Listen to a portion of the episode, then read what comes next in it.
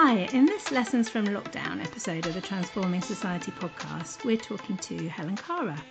Helen has been an independent researcher since 1999 and specialises in research methods and ethics.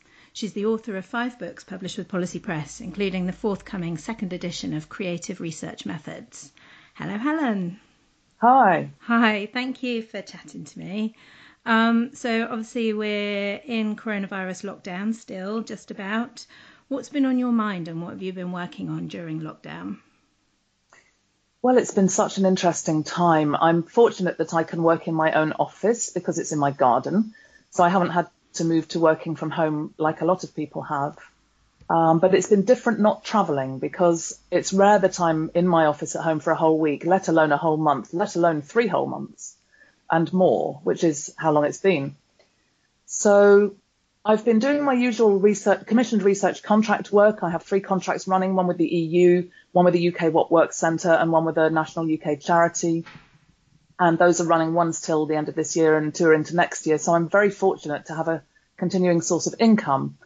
Um, a lot of my teaching, all of, all of my teaching and speaking work, uh, universities and conferences, was cancelled at the beginning or middle of March um, for understandable reasons. Um, but then some of that was rescheduled online. So I've been reorganizing my courses in creative research methods, in creative academic writing, and in research ethics um, to run online in more shorter sessions rather than the one day or half a day or two days that I would do face to face.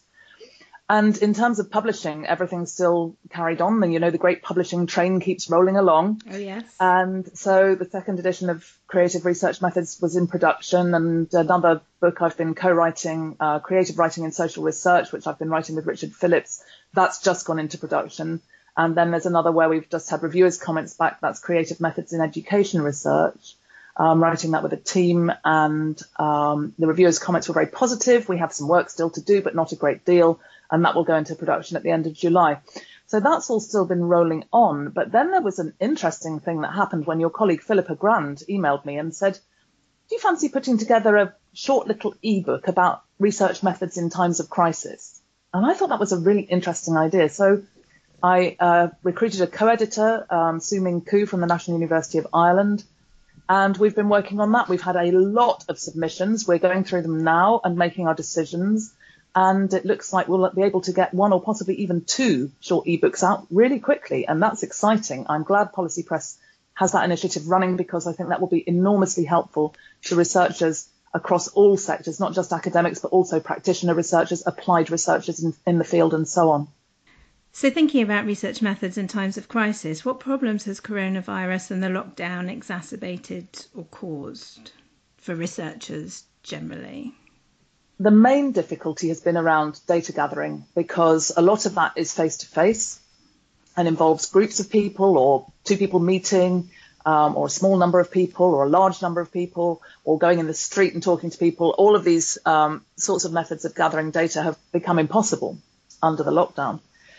A lot of people have moved online where if you're just doing face to face interviews, it's very easy to move those to an online platform such as Skype or Zoom or Hangouts or to do it by phone. Um, some people have done that also with focus groups, but where people are using perhaps more creative methods, I mean, things like walking interviews just really couldn't take place. Um, research using performative methods, all of these kinds of things that require getting together with other people have been impossible.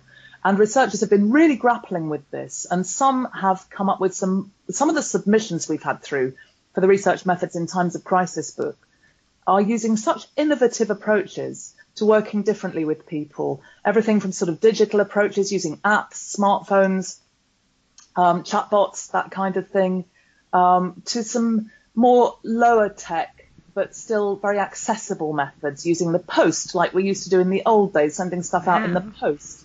And uh, yeah, absolutely. And um, I mean, this is just a tiny, you know, skate across the surface, but I think one of the problems is that there's been a real push to do everything digitally, but of course that excludes a whole bunch of people. And it's yeah. really important, I think, that we remember that some people choose not to be online. Some people don't have the skills to be online. Some people don't have the money to be online. Some people are excluded from a lot of online environments for reasons of disability. And if we want to reach a broad constituency as researchers, we need to be using methods like the post, you know, old school methods to reach people who are not online and who otherwise would be prevented from taking part in our work. So it sounds like lockdown has in some ways given people opportunity to be a bit more innovative and creative and do you think um, lockdown will change the way research is carried out in the future? And do you think there are particular lessons we can be learning from what's happening right now? I think this pandemic will change all of our lives, is changing all of our lives in all sorts of ways. And I think one thing that it's brought home to researchers in a very um, acute kind of way is that right now everyone is vulnerable. Everyone is stressed. Everyone is anxious. Um, many people are either recently bereaved or desperately worried about the health of someone they love. Um, and we're all subject to the same things. It's a, it's an interesting one. We haven't got to the end of this, um, but as an ethical approach, in terms of how we used to think about researchers as not vulnerable and some populations that we might gather data from as vulnerable, I think those those boundaries, which that binary, which was which was never a useful binary anyway, I think that's that's breaking down, and so there'll perhaps be less of a kind of paternalistic approach in the future, I hope. But also creativity around methods.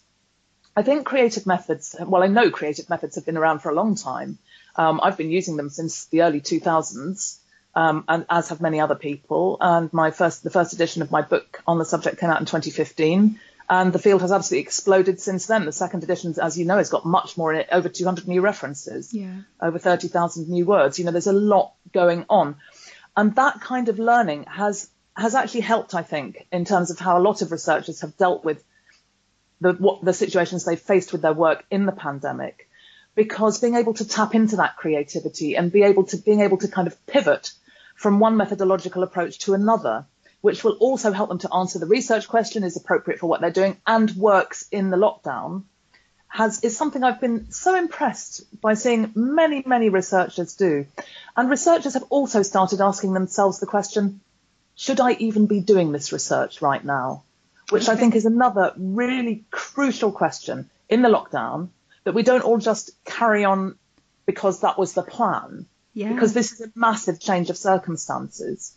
And in some cases, people have chosen to put, pause their research or to put it down completely because it's simply no longer appropriate and they need to look at something else and work in a different way. And I think that's hugely admirable. And I hope that, that, that funders and research managers and so on are giving that kind of approach all the support it merits and deserves. That's great. Thank you, Helen. Thanks very much for speaking to me today. You can find out more about Helen's work at policy.bristoluniversitypress.co.uk.